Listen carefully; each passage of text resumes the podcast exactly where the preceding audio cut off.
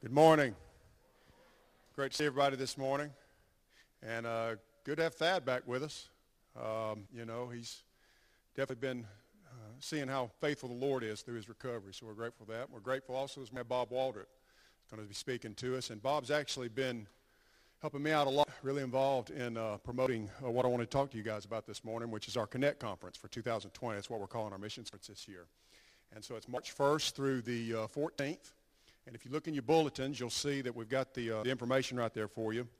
Um, starting off with uh, Josh McDowell is going to be coming to speak on the first. I know a lot of people have been hearing about that, so we're really excited.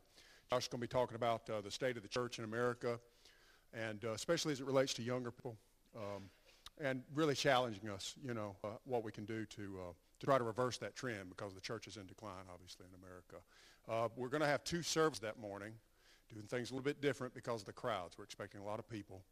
And so 9 a.m. and then uh, 10.45 a.m. we'll be having a service. And we've got a sign-up sheet uh, on the foyer, in the foyer back there, that you can sign up for whichever service you want. Uh, and you can also go on the website. Uh, there's a link in the website that lets you uh, RSVP and tell how many people and which service you want to attend. And we're asking y'all to do that because we need to get an idea who to expect or how many to expect um, in each service, all right, so we can plan accordingly. Um, a specific uh, prayer request for that day would be good weather uh, because of the parking. If we have mud holes out here, it's going to be really challenging with that many people uh, to park everybody. So if you guys could be praying for good weather on March 1st. And then uh, the next weekend, March 7th and 8th, we're, 8th, we're having uh, the Connect concert, we're calling it. Uh, this was an idea that Kevin Landers had to have a concert, and we thought about doing it last November, and we said, no, let's do it during the missions conference. And so we're really excited about that. We're going to have food trucks out here at 4.30. Um, never had food trucks either, so we're just doing all kind of crazy things this year. Um, so we're excited. Another specific request, request prayer would be for good weather for that because the food trucks, we can't pull them in the door. You know, they're going to have to be outside. So, um, so let's pray for good weather that weekend too. But 4.30 to 6.30, we're going to have about 18 to 20 ministries with booths, set up all over the place. We'll be a PA system announcing and saying, hey, this is, uh, this is Bob, this is Dean, this is, you know, I'm putting a face with ministry. And it'll just be a, a fellowship time, mixing, mingling, uh, just kind of an exposure time for all these different ministries, allowing people to have a chance to get connected. And then at 6.30, we'll start the concert. And it's just going to be a gospel-centered uh, outreach worship concert for you guys. And so you invite your friends to that. And then the next day, we'll have some breakout sessions. The next morning, uh, we'll have uh, about six or seven of those same ministries coming back and being able to expound a little bit on, on what their ministries are involved and how you can get them plugged in. And then Jeff Nelson's going to be our main speaker that Sunday at uh, 1045. He's got a lot going on, exciting things, especially with the schools up there in Ponderosa that he wants to talk to us about. And then lastly, March 14th, the next Saturday, we're going to have what we call Connect Day. And we're hoping this is something that's going to carry on. We want to do this you know, semi-annually, quarterly, something like that, where we have these church-wide service days is what it is. We're going to partner with, um, with uh, Tracy Hips, Christian Service Mission, split into teams and go do some projects around the city. And um, uh, we are doing T-shirts um, that day. Um, they're like $9 a T-shirt. We don't have a sign-up sheet yet, but we're getting one. Um, and we'll need you guys to sign up and say what shirt size. But I want to say this. If you don't have money for a shirt, uh, you can find out what color they are. I think they're going to be gray or gray one. If you don't have a gray shirt, you don't have money come anyways. It's not about the T-shirts. We're just trying to, you know, have a little bit of presence about what we're doing um, and, and kind of a show a little bit of unity. But um, we want you to sign up and come on and serve. So we're really excited about the conference this year. Uh, Barry told me uh, with Tracy, kids can come to that serve day. Uh, he's got things kids all the way down to, to younger kids can, can do. Uh, so, so you can bring your children as well. Uh, okay, I think Thad's going to come up and, and open us up.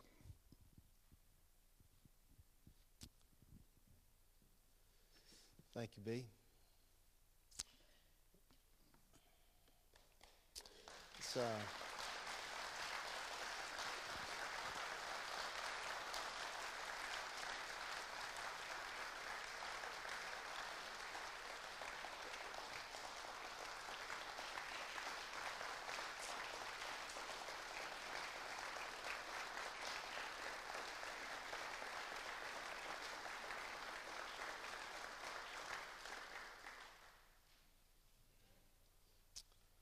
really good to see.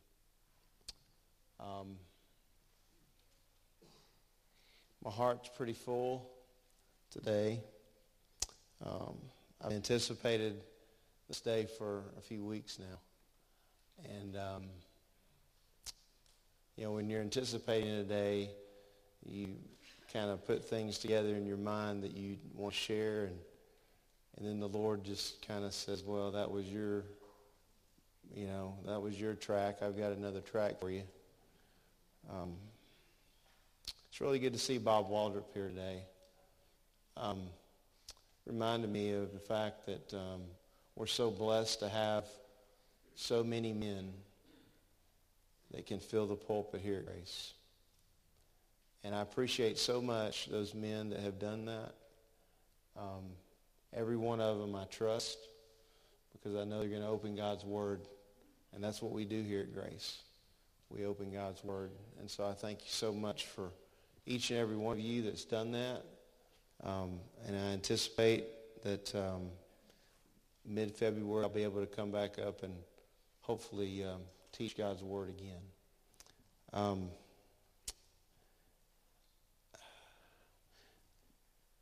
the person to thank the most in all this is the Lord.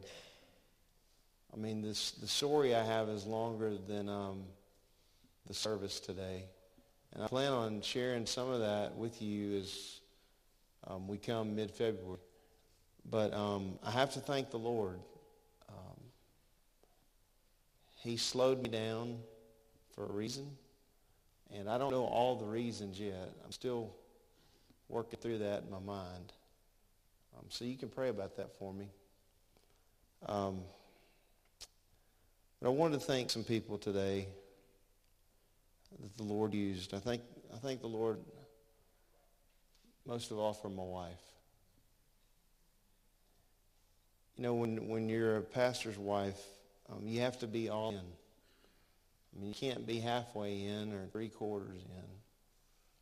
And my wife has been all in for the last 30 plus years.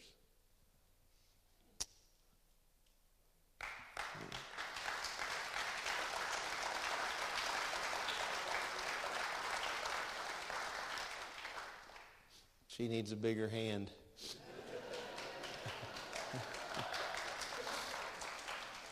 if you know me, which a lot of you do, you're like, wow, how did she take care of him? she was really glad when she came back around so she could leave. Um, I have to thank my boys. Um, Teresa made a comment about the boys that um, was true. They had never seen their father down. And um, I believe the Lord's used that in my boys' lives in ways that um, very special to me. My grandkids, um, also, I just want to thank the Lord for my girls. Um, you know, they come through the door and they just want to hug poppies. And my youngest one is named Janae. And she's so cute. She came in the first, one of the first times to the house and she said, Poppies, I can't hug you, but you can read to me. And I'm like, yeah, I can do that. So I got a book that fit both of our levels. We read that. She always just wants to see Poppy's boob. That's what she calls it, Poppy's boob.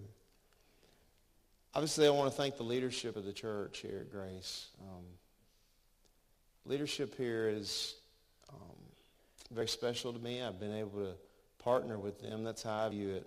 It's partnership. I've been able to walk alongside of them for almost 24 years. And that's a long time. And I'm just so thankful that the Lord has given us godly leadership here at Grace. So I want to thank all of you men um, for walking alongside of me uh, during this time. Um, I've got a verse that I want to share with you, but I want to share just a little part of the story when I went into, right before surgery, um, they said, we're going to come get you at 5 in the morning. I'm like, okay. And so they came and got me at 5 in the morning, and they wheeled me to this room, and it was just a holding room for cattle. That's the way I looked at it. And um, there's just monitors and next, next, here come all these folks. And I was the first one in there. the anesthesiologist came over to me and um, he said, uh, Mr. Blunt, uh, tell me your birth date. And I told him, and he said, um, Mr. Blunt, you know what you're having done today? And I said, yeah. He said, um, I have an open heart surgery today. He said, right, you're having four bypasses. Is that correct? I said, that's correct. And he looked at me, and it was like, you know, one of those times when you're talking to someone, it's just like, it's almost like he's looking through you. He looked at me and he said, Mr. Blunt, you understand this is major surgery? I said, yeah, I understand it's major surgery. And he looked at me and he said, you understand what I'm saying to you, Mr. Blunt? I said, yeah, I understand what you're saying to me. You're saying I might not come out of that room, but I got something to say to you. I said, if I don't come out of the room, I'm going to be with my Lord and Savior. So I started out preaching, and Teresa said when I was in ICU, I was preaching to those ladies that were in there. She said I was counseling them. I hope I gave them right counsel. Because I don't remember a thing I said to them. There's a verse in Philippians. If you'd stand, I'd like to just read this, and you can remain standing as we start our worship this morning.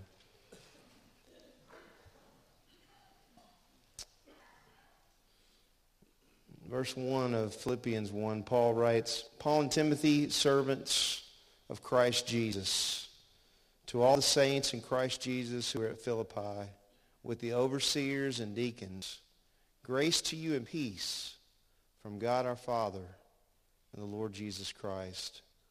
And this is the one that I was thinking of. I thank my God in all my remembrance of you. And so I'm right there with Paul. Paul was thankful for these believers, and I'm thankful for all of you. You know, I can't thank you enough for the cards and the calls and the text, the visits that I've had, um, the meals that were brought to me, even the fried food. Praise the Lord. Um, I'm so thankful for everything that you uh, guys have done for me and walking alongside of me during this time. But I want you to know there's, there's one thing that um, the Lord impressed on me was, you know, I'm one person that had some adversity. All of you have it. It just comes in different shapes and sizes. Sometimes it's physical, sometimes it's emotional. You know, sometimes it's dealing with your children or your grandchildren. So we all have issues that we deal with in the Christian life. And sometimes they're just flat out surprises. We're not expecting them. But the Lord is faithful. And he will carry you through. And so my encouragement to you is um, that we continue to walk alongside each other and pray for each other. And um, when you when you have the thought because this is how the enemy works. When you have the thought, well, this isn't going to mean that much to that person, that's not true. You need to obey the Lord and follow the Spirit's leading. And as God gives you opportunity to minister to somebody, it can just simply be a handshake or a hug. You don't have to say anything. So I just want to thank you guys. Um, you mean more to me than you'll ever know. And I really appreciate um, the opportunity to be able to share with you a little bit this morning. Why don't we uh, have a word of prayer together?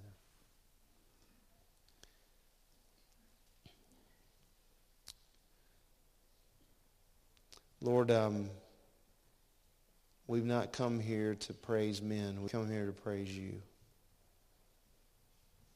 Um, you're the only one, according to the word, that is worthy of praise and honor and glory.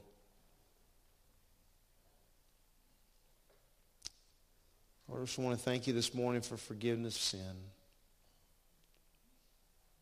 Thank you that um, you cast our sins into the depths of the sea to remember them no more. You cast them as far as the east is from the west. We can't thank you enough for forgiveness of sin.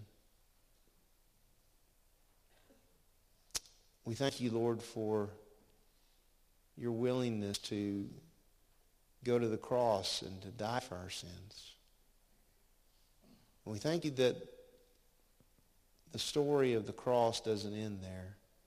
While you did die for our sins, Bible tells us that you were buried and you rose again the third day according to the scriptures. You are alive. And that's why we're here today. We're here today to worship the living God. Lord, we look around our world and it's a troubling world. There's so many people that are lost and without you. As we have opportunities, Lord, help us to be bold. Help us to walk through those doors of opportunities so that you, Lord, um, would be honored as people come to know you. Um, this morning, I, I want to pray for Bob. God, I pray that your spirit would lead him and guide him. I thank you for his ministry um, that you've given him. He's an apologist. That's what he is. And he, um, he defends your truth, your word. And we need people like that, ministries like that to help pastors and teachers um, to walk by their side. So I just thank you so much for Bob Waldrop. I pray that your Spirit would minister to all of us as we have opportunity um, to open your word this morning. And As we begin, we pray most of all that the Lord Jesus Christ is honored and glorified during this time. And it's in his name we pray all these things. Amen. Let's remain standing, guys. There's a um, passage in Revelations 4 It starts in verse uh, 9. It says, And whenever the living creatures give glory and honor and thanks to him who is seated on the throne who lives forever and ever, the 24 elders fall down before him who is seated on the throne and worship him who lives forever and ever. They cast their crowns before the throne, the throne, saying, Worthy are you, O Lord and God, to receive glory and honor and power. And here's the part that I wanted y'all to catch. For you created all things, and by your will they existed and were created. So we exist because God wills us to exist. He gives life. He gives breath. And that's what we want to sing about this morning. So you guys sing with us as we worship the Lord.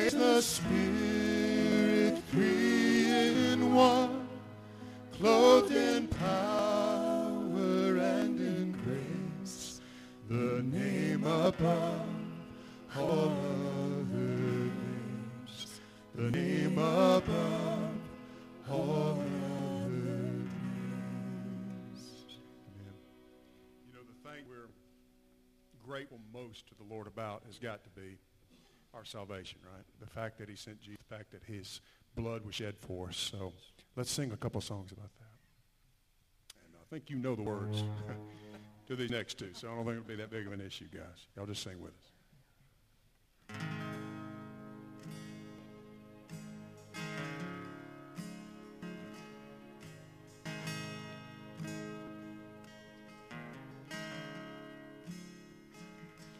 There is a fountain filled with blood drawn from Emmanuel's vein, and sinners plunged beneath that flood lose all their guilty stain lose all their guilty stains, lose all their guilty stains, and is plunged beneath that flood, lose all their guilty stains.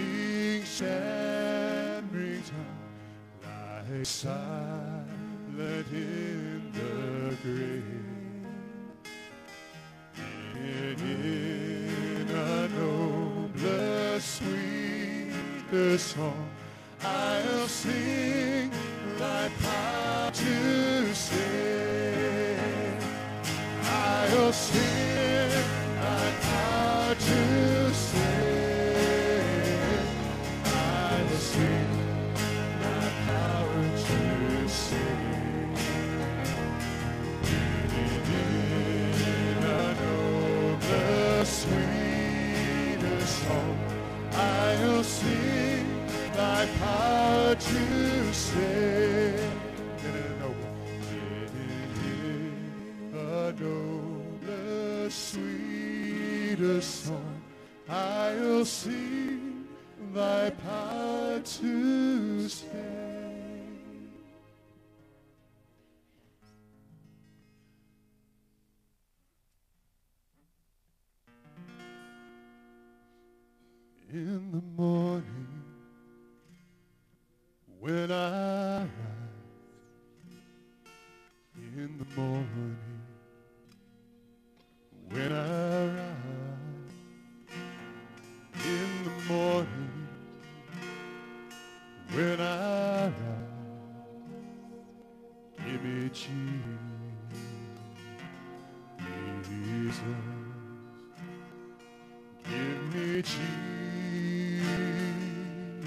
Jesus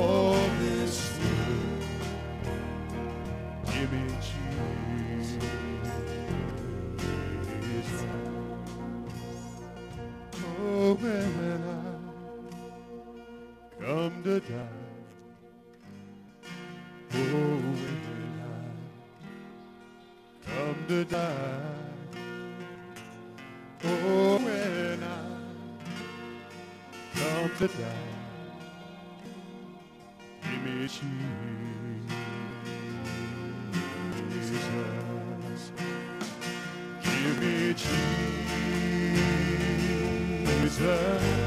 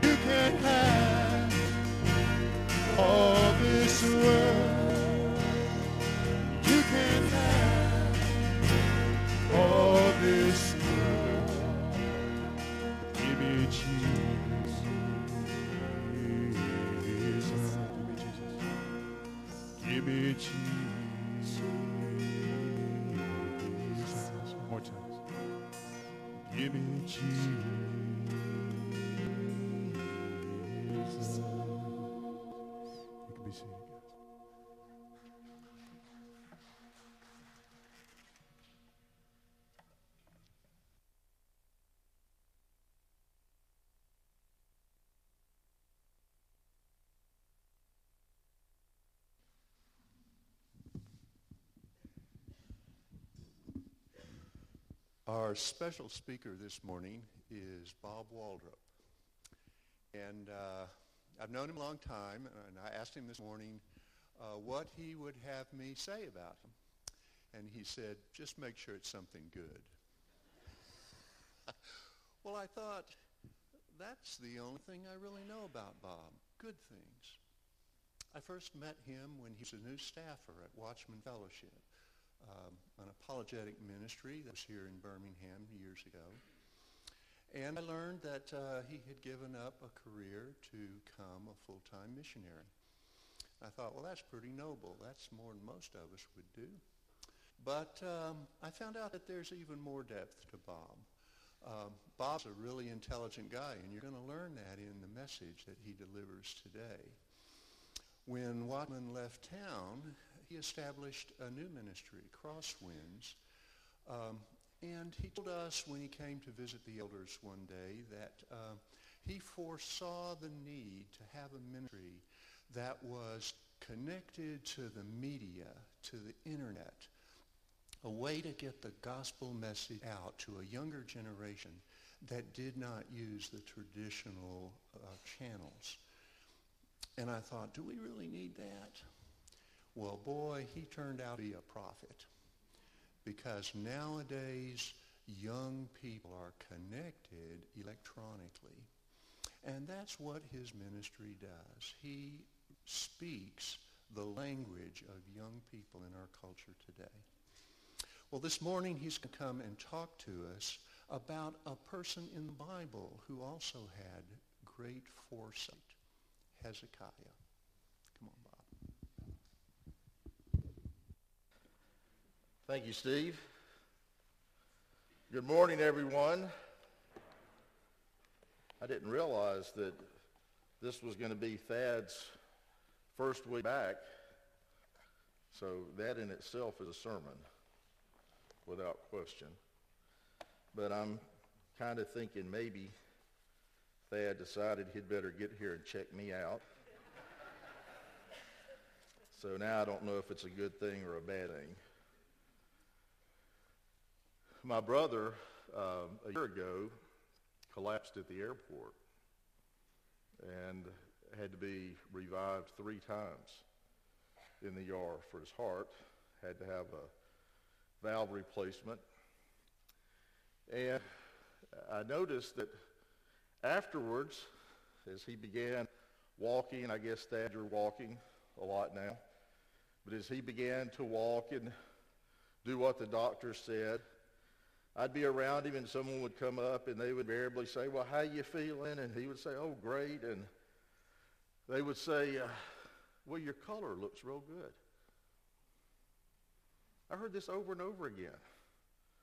He's in a Bible study that I lead, and the guys there will periodically say, you know, your color looks good.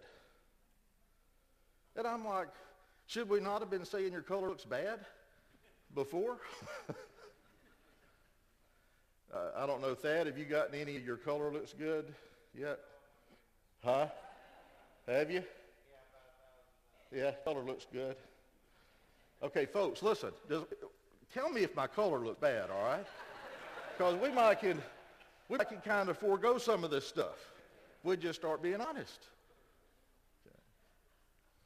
Well, I appreciate you being here this morning. If you would turn your Bibles, Old Testament, Second Kings. That's about if you start over at the left side, you go over about seven books in there, seven or eight. You'll find Second Kings, chapter 20. I want to talk a little bit about some life lessons that uh, Hezekiah, the king, learned. And uh, it really kind of ties in with that last song that we sing. You know, we talk about you can have the world, but give me Jesus. We sing that. But is that really our heart's desire? Is that where people see us in our life? Is it more about us? More about Jesus? Well, look at Hezekiah, 1 Kings chapter 20. I'm going to start at verse 1. It says, In those days Hezekiah became mortally ill. And Isaiah the prophet, the son of Amoz, came to him and said to him, Thus says the Lord, set your house in order, for you shall die and not live. Well, that's just what you want to hear, isn't it? Now, what do you start praying when somebody says that? Thank you, Lord for this message from the prophet? Or do you start praying, Lord, heal me? Let everybody on Facebook start praying that I get a healing, right? Well, that's where most of us are. We want Jesus in that dying day, but we'd like for that dying day to be extended as long as possible if we're honest, right? So Hezekiah takes this message and it says, Verse 2, Then he turned his face to the wall and prayed to the Lord, saying, Remember now, O Lord, I beseech thee, how I have walked before thee in truth and with a whole heart and have done what is good in thy sight. And Hezekiah wept bitterly. Hezekiah said, Lord, I've been a good guy. You know me. I did what's right. I walked according to your ways. I'm needed. Think of if I were walking in your ways more years, what that would do. What's he pleading his case on the basis of?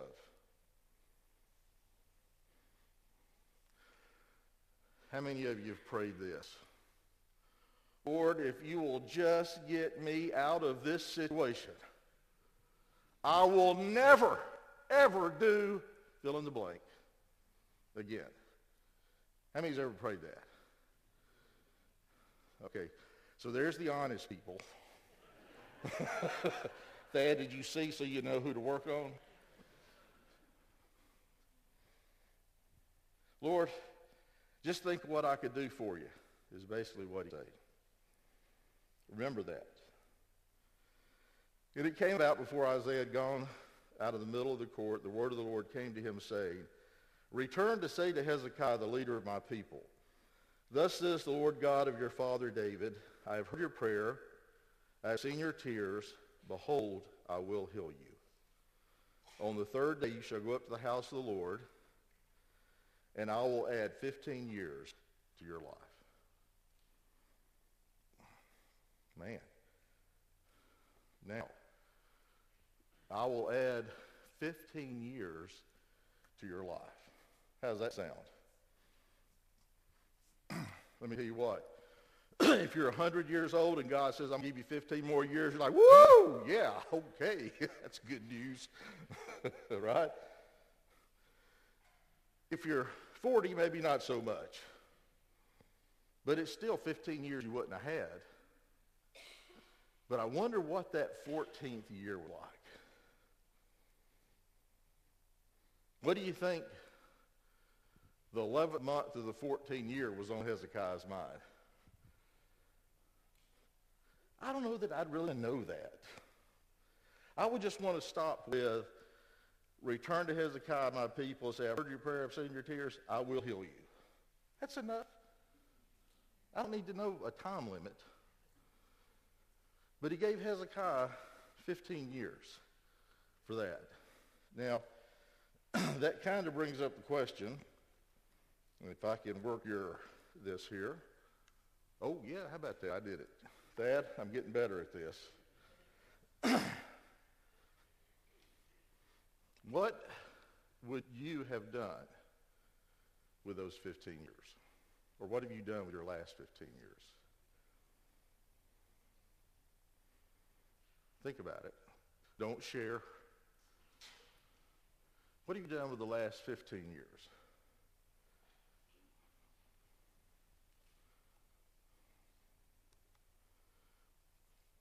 What would you do if you only had 15?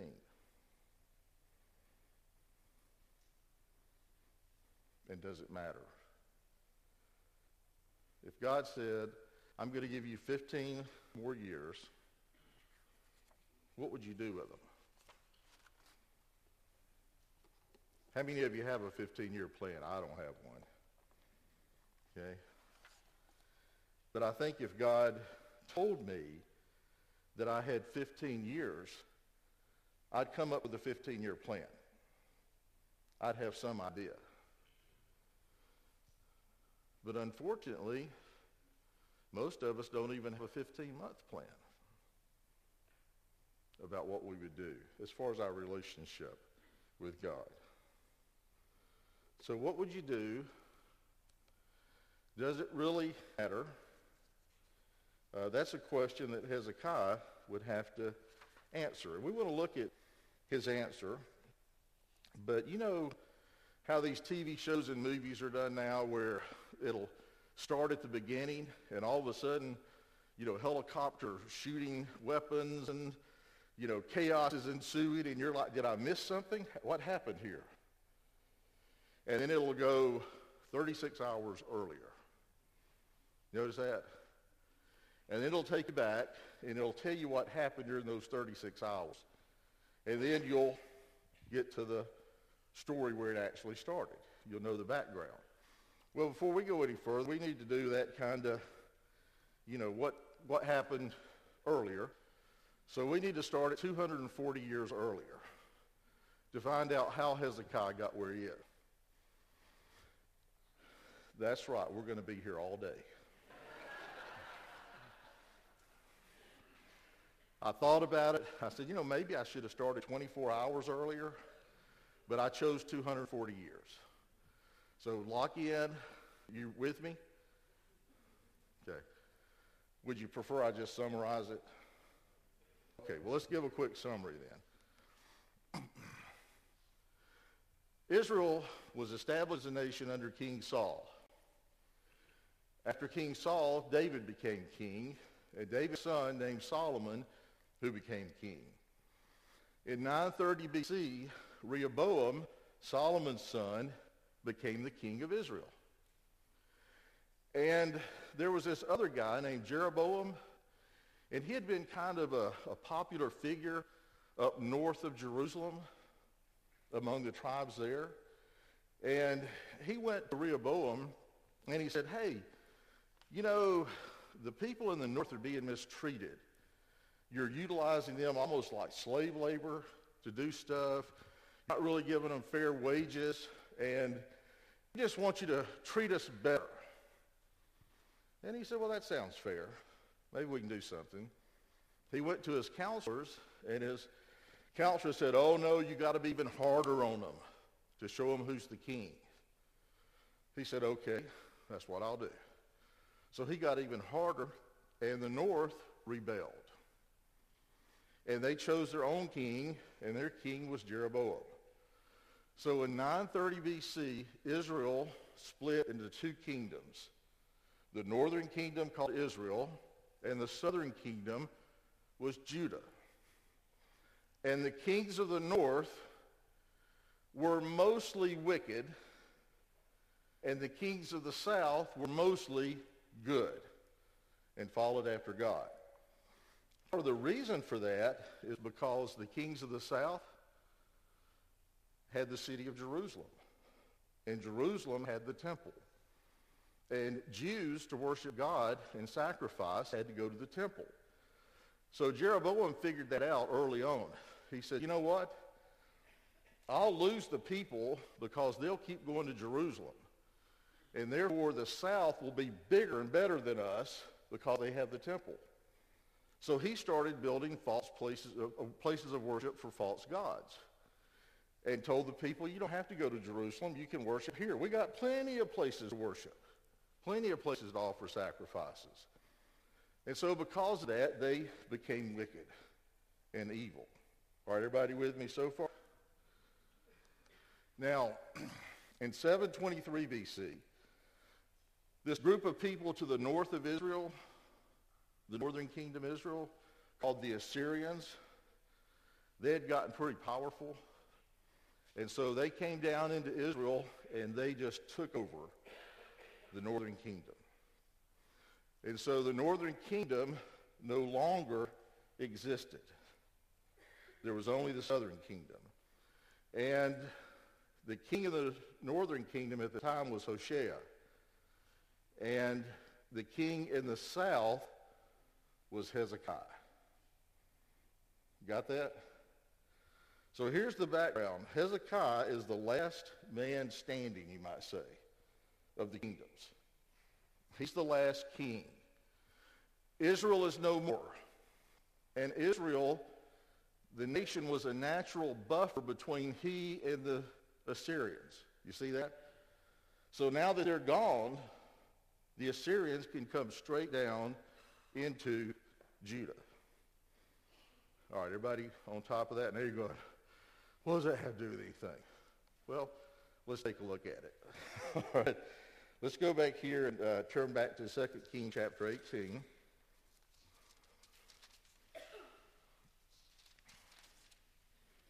Actually, let's go to 2 Kings 16 first. Let me read real quickly. This is Hezekiah's father. In the 17th year of Pekah the son of Remaliah, Ahaz the son of Jotham, king of Judah, became king. Ahaz was 20 years old. This is chapter 16, verse 2. When he became king, he reigned 16 years in Jerusalem, and he did not was what was right in the sight of God, as his father David had done. Remember I said most of the kings were good in the south? Here's a bad one. He did wicked Look at verse 3. He walked in the way of the kings of Israel and even made his son pass through fire. That means he sacrificed his son in fire. According to the abomination of the nations whom the Lord had driven out from before the sons of Israel. And he sacrificed and burned incense on the high places and on the hills and under every green tree. That was Hezekiah's dad. He was evil wicked. Nothing like the good kings, nothing like David. He established false places of worship, just like the kings of the north were doing. And so the first lesson we can learn is that your past doesn't have to determine your future. Your past doesn't have to determine or define your future. In other words, where we come from doesn't mean that's who we'll be. Think about that for a minute. You know, I hear people a lot of times say, well, I'm just a victim of my circumstances. You knew what my life was like. The reason I'm the way I am today is because of, and listen, there's absolutely truth, you know, that can be applied to that. But you don't have to stay that way. Hezekiah was raised under a father who was evil and wicked in every way. When he took his son to church, he took his son to a false place of worship, in other words. And they offered sacrifices on the high place. That's how he'd been raised. So it would have been very easy for him to become a king who was just like his father. Well, how can I escape it? This is how I was raised. this is what my father taught me. But look over in chapter 18 at what actually happened. Verse 1. Now it came about in the third year of Hoshea, the son of Elah, king of Israel, that Hezekiah, the son of Ahaz of Judah, became king. He was 25 years old when he became king, and he reigned 29 years in Jerusalem. His mother's name was Abba, the daughter of Zechariah. And look at verse 3. He did right in the sight of the Lord, according to all that his father David had done. Why wasn't he like his father? Why didn't he worship in the places? In fact, look what he did in verse 4. He removed the high places, broke down the sacred pillars, cut down the Asherah, the, the false gods. He also in pieces of the bronze serpent that Moses had made, for until those days the sons of Israel burned incense to it. He undid all the things his father had done. You don't have to let your past define future. You don't have to say, well, that's what my dad was, so that's who I have to be. That's what life was like, so that's what I have to be. Christ has come into our lives that we might be transformed, to be made alive, to become new creatures, Paul says, in Christ. So don't cling to your past as an excuse for the things that you're doing that God doesn't approve of. Don't worship at false altars because that's what your father did. Let it go. Christ has set you free. Now, if you don't know Christ, there's a solution if you're hanging to your past. Come to know him. And listen, that's easy It's simple. Just talk to somebody next to you or around you, and they can tell you how done. So the first thing we learn from Hezekiah, we don't have to be like our father. We don't have to be like our environment of the past. But second, the life of Hezekiah teaches us that we should always cling to God in good and bad times. We'll keep reading.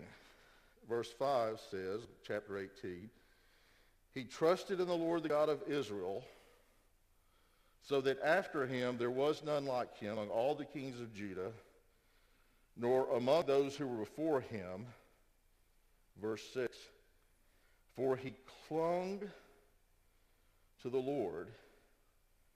He did not depart from following him, but kept his commandments, which the Lord had commanded. And the Lord was with him wherever he went. He prospered. I love that picture. Now, I don't know what your translation says. I'm reading from the New American Standard. But it says he clung to the Lord. He clung to him. He had it firmly in his grasp. but he didn't just clung to him when times got bad. You know, a lot of times that's the only time we reach out and grab the Lord. Most of the time, kind of like, uh, okay, God, I, uh, oh, yep, I can feel you. I know you're around. Stay right there. Oh, oh, yeah, okay. That's, that's, that's close enough. Right there. Just want to every once in a while reach out and touch, make sure you're there. And then when times get bad, what do we do? God help me. you know, rescue me. Do something. But it says Hezekiah clung to the Lord all the time. God is not just there for us in the bad times. He's good for us. In, he's there for us in the good times. We quote Romans 8.28 to people all the time. Right? God works all things to his will, to good of those that love him and are called according to his name. All things. But when's the only time we quote that verse to somebody? When they're going through that situation, something bad happens. God works good, all things to good for those that love him.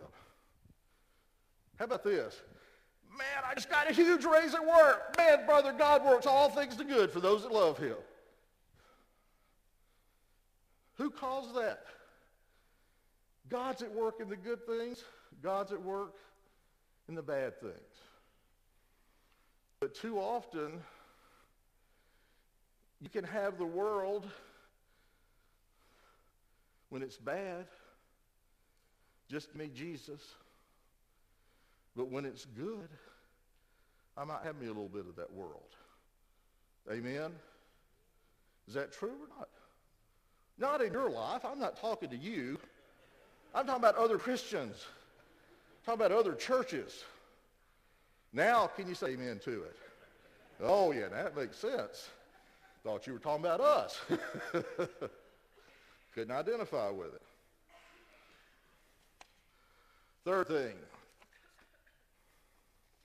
we can't always fix it on our own. Now here Hezekiah is, he's, he's leading a good life. He's clinging to the Lord. Verse 13 of chapter 18 says, Now in the 14th year of King Hezekiah, Sennacherib, king of Assyria, came up against all the fortified cities of Judah and seized them. Remember I told you they don't have a buffer now with Israel. So the Assyrians say, hey, we can move into Judah. So he moves into the, crosses over the boundary, takes the fortified cities.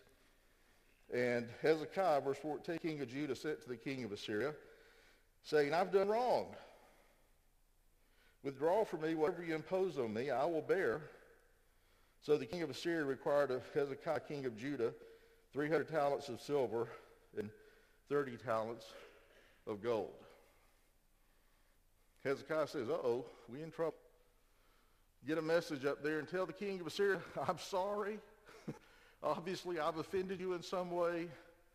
What will it take to correct this? And the king of Assyria said, it'll take this much money to do it. Now, Hezekiah's not perfect because he falls into a way of thinking that we all often fall into. We try to work things out on our own apart from God. You know, I'm not saying he shouldn't have paid the money, but it should have been God saying, do this. Offer money and pay it off, and that'll resolve it. Instead, he does a step out.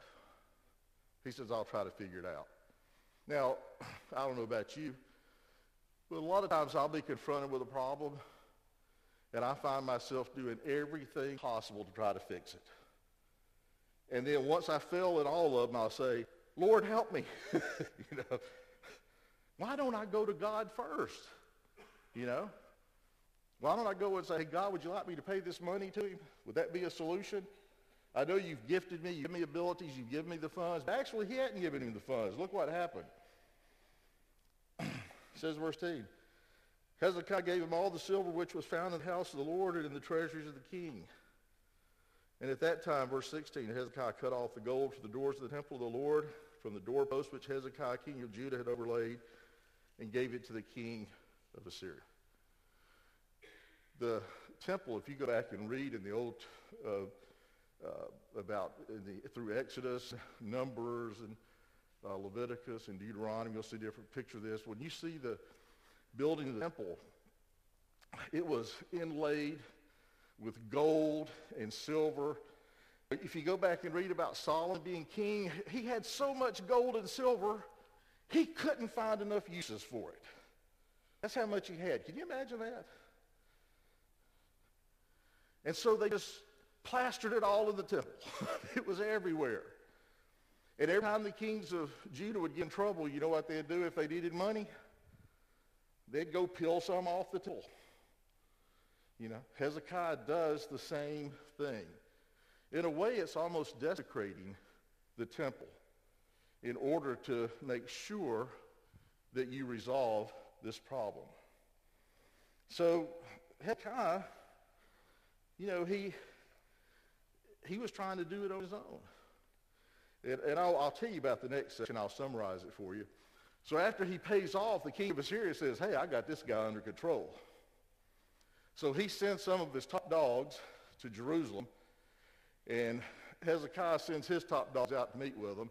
And they're out in the city talking, and the Syrians are yelling, hey! King says, we're going to come down here and up on you.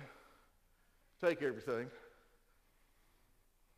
You might as well go ahead and surrender. And don't give me this, your God will take care of you, because it must be your God's team us, because we're winning. So your God must be on our team.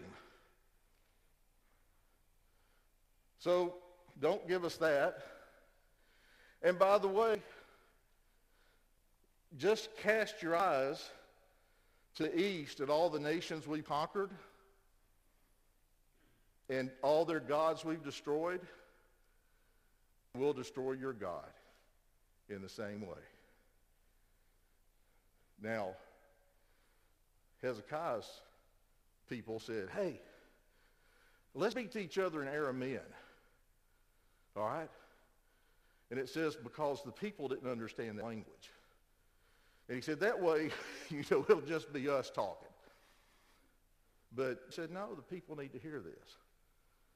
So what do you think the people are thinking about their king Hezekiah right now? What's his reputation like? That paying them off didn't work, did it? So all this trouble has come upon him. So turn over to chapter 19 and let's look at what Hezekiah is real quick. Verse 1. When King Hezekiah heard it, what was happening out in the, the city, he tore his clothes, covered himself with sackcloth, and entered the house of the Lord. Then he sent Eliakim, who was over the household, the Shebna the scribe, and the elders of the priests, covered with sackcloth, to Isaiah the prophet, the son of Amoz. And they said to him, Thus says Hezekiah, this day a day of distress, rebuke and rejection for children have come to birth, and there is no strength to deliver. Perhaps the Lord your God will hear all the words of Rabshakeh, that's the Assyrian, whom the master of the king of Assyria sent to reproach the living God, and will rebuke the words which the Lord your God has heard. Therefore, offer a prayer for the remnant that is left. Why did he do that to begin with? When they first came, why, instead of saying, I've done wrong, what can we do to make it right? Why didn't he gather his men and say, go to Isaiah the prophet. Let's get a word from God about this. He didn't for the very same reason we're talking about. We often think we can just take care of it on our own. God-sized problems can only be resolved by God. I cannot resolve your or my God-sized problem. God may use me, God may use you, but he has to be at the very essence and center of it. So he goes, and verse 5 says, The servants of the king came to Isaiah. Isaiah said to them, Thus you shall say to your master, Thus says the Lord, do not be afraid because of the words that you have heard, with which the servants of the king of Assyria have blasphemed me. I love that. God says, it ain't about you. It's about me. It's always been about me. You're the king, but they're saying that they can defeat me. So he says, tell him, verse 7, I will put a spirit in him so that he shall hear a rumor, return to his own land, and I will make him fall by the sword of his land. So this is brought back to Hezekiah. And Hezekiah says, verse 19, And now, O Lord our God, I pray, deliver us from his hand, that all the kingdoms of the earth may know that I'm the greatest king that ever lived. Just see if you're paying attention. Is that what he prayed? He said, Lord, I had it all wrong. It's about you. Show you're strong so that what you do in my life what you do in the life of people will not lift us up, but will exalt you. Hezekiah learned we can't always fix it on our own. If the plan doesn't work, doesn't mean God won't help. Don't give up. Don't quit. Go to God and pray. What happened to those Assyrians? Look at verse 35. Then it happened at night that the angel of the Lord went out and struck 185,000 in the camp of the Assyrians. And when men rose early in the morning, behold, all of them were dead. God delivered. And it says, So Sennacherib, king of Assyria, departed, returned to home, and lived at Nineveh. And it came about as he was worshiping the house of Nisroch, his god, that his own men came and killed him with a sword and escaped into the land of Ararat. God said, I'll, now that you've prayed, I'll take care of it.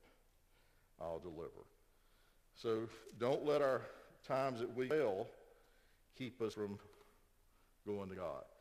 Which leads us to our last point. It's not just about me, even when I think it is.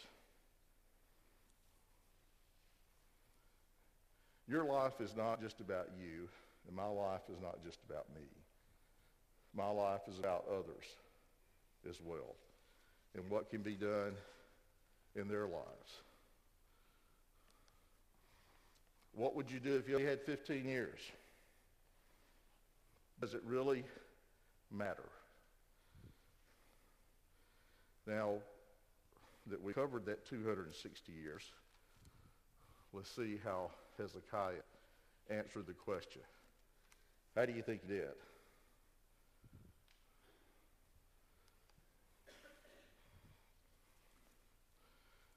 Hezekiah, it turns out, wasted those years. Does that surprise you?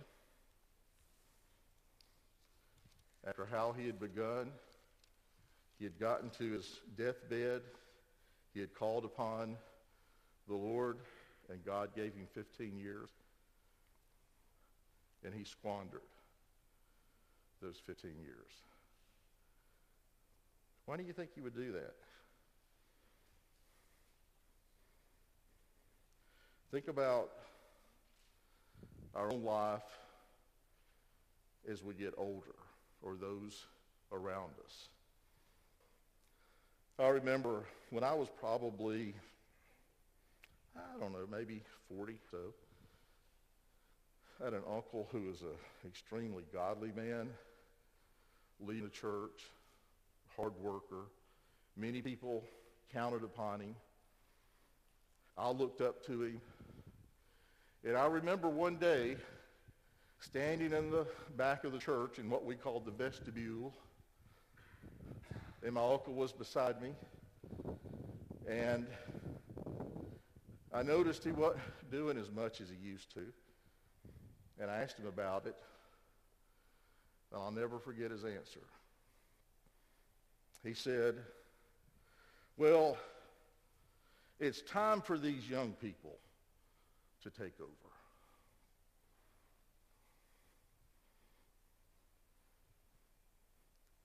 He could have had 15 years. He could have had 30 years left. Who knows? How many more years he had to serve. He didn't. I didn't. But he checked out. I've worked hard, and he had. I've served my time, and he had.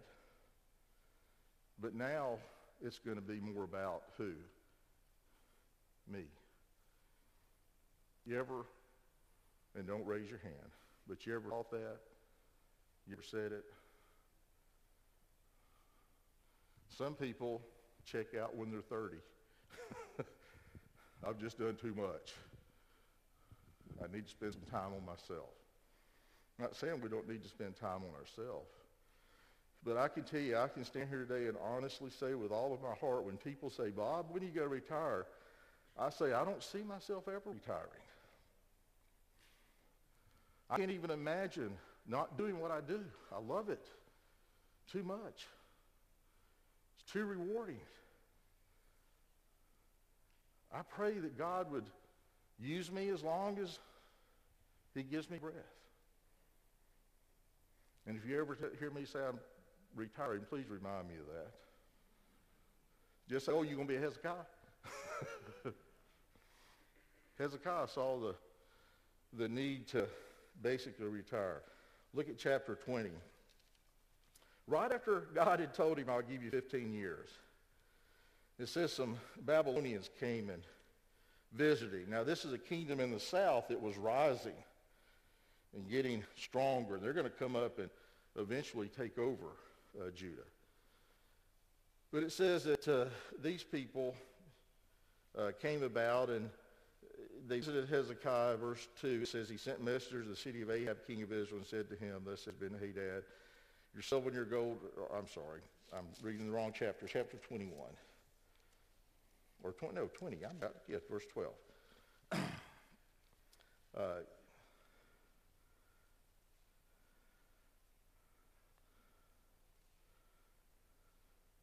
Hold on, folks. I, got a place. I think I wrote the wrong verses down right here. So let me find them.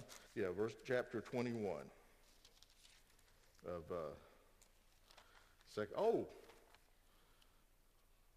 I can fix this. I was at my the breeze blew my Bible over to Kings.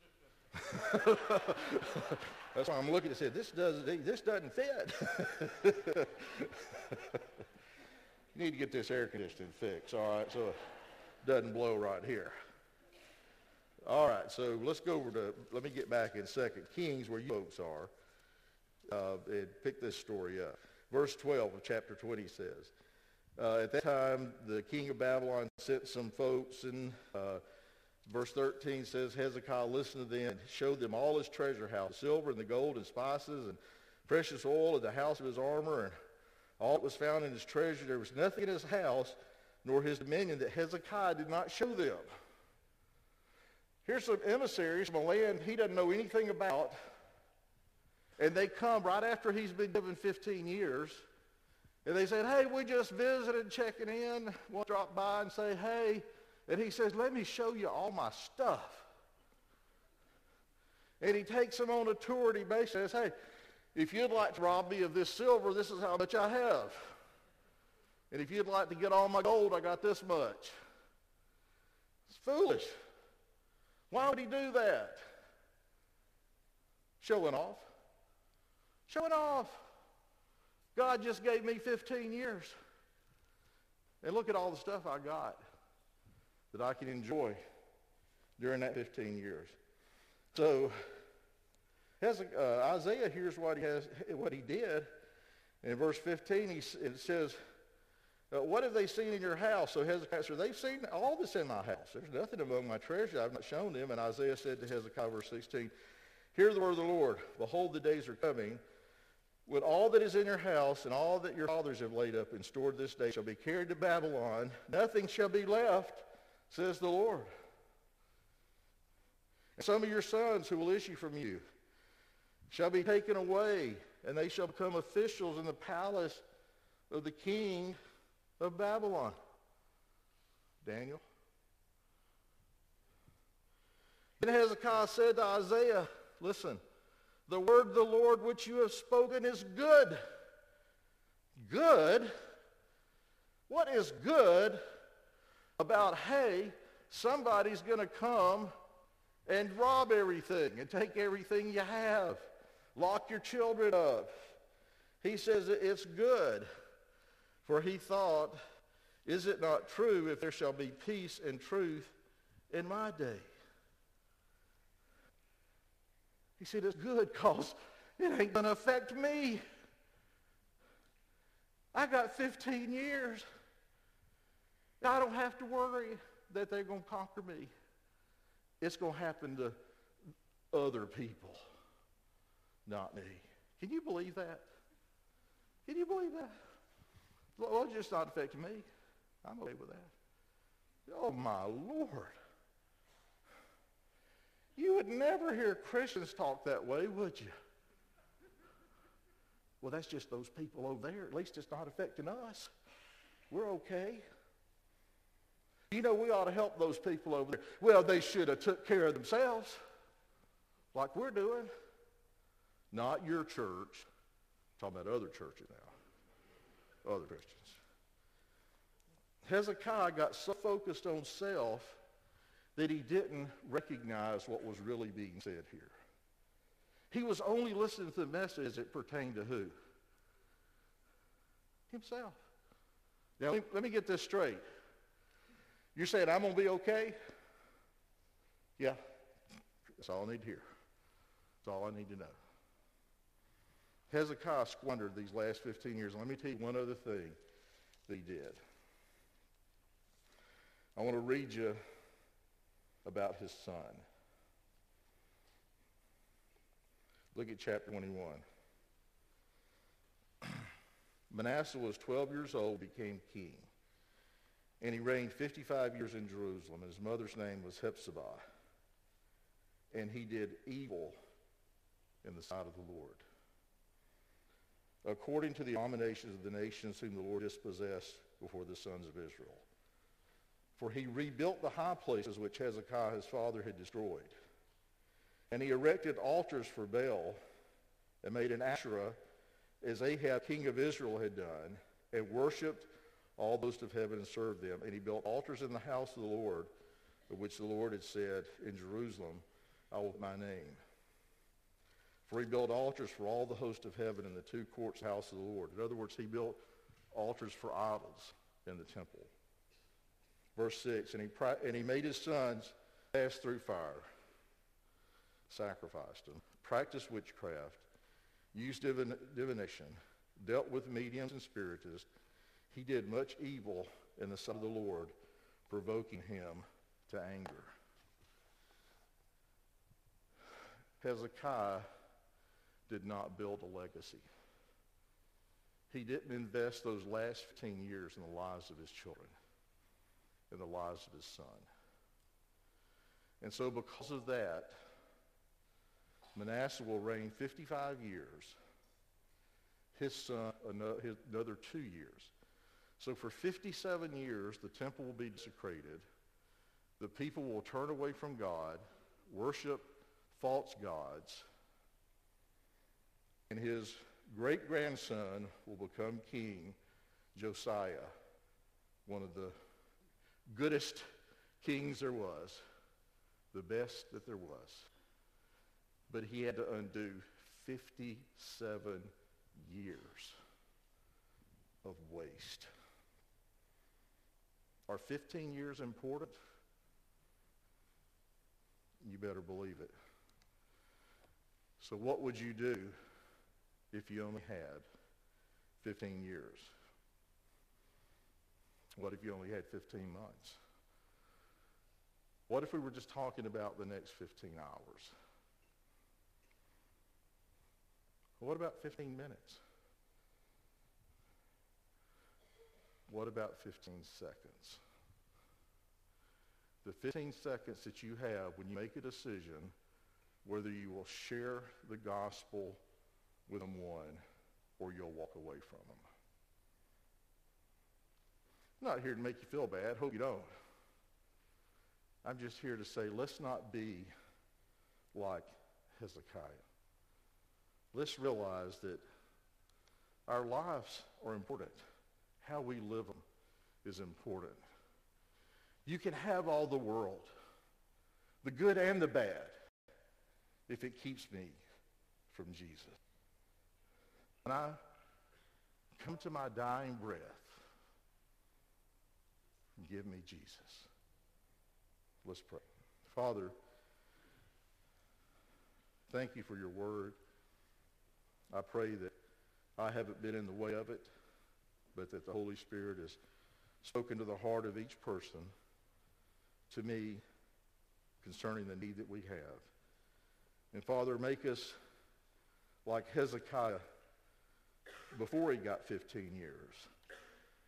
And let us not be like the Hezekiah who got the 15 years. Teach us to walk faithfully in all ways. Thank you for this church. Thank you for their pastor uh, being with them today.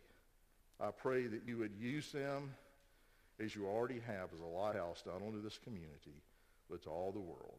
We pray this in Christ's name. Amen. Let's all stand again, guys, as close out our service by singing Good Grace.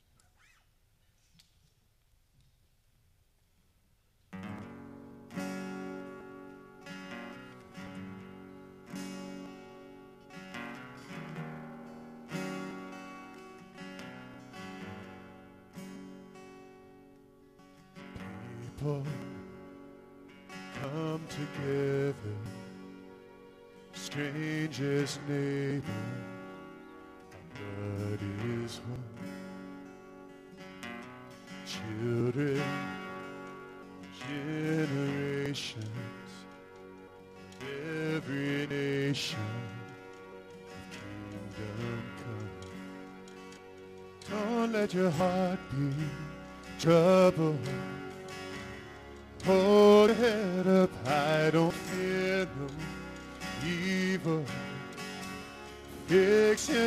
son, this one true. His love always will carry you through. Take courage, hold on, be strong. Remember where help comes from. Oh.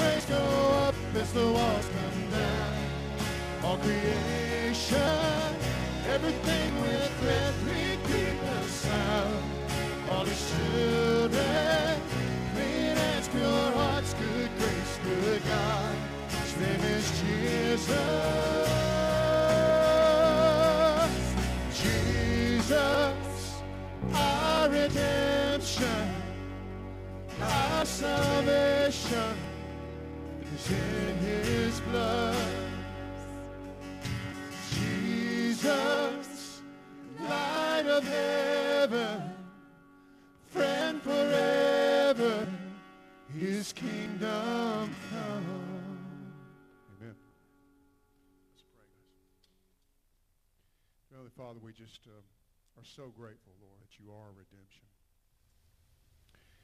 We do pray this morning, Lord, that your kingdom would come, Lord, and that you would just work in our hearts to help us to be willing to be used by you. Um, as Bob was talking, Lord, uh, 15 seconds, 15 hours, 15 minutes, Lord, 15 years. Help us, Lord, to live, as the song, the old hymn says, Lord, just minute by minute, clinging to, relying on you in every in every way, Lord, in the good times, the bad times, whether we're going through heart surgery, Lord, or or whether we've just got raised, whatever whatever the situation is, Lord. Uh, help us to know that, uh, as Bob said, everything comes from you, Lord, meant to make us more like your precious Son Jesus, who we just sang about. So go with us today um, as we go our separate ways, and help us to have a good week of walking with you. In your name we pray. Amen. You're dismissed, guys.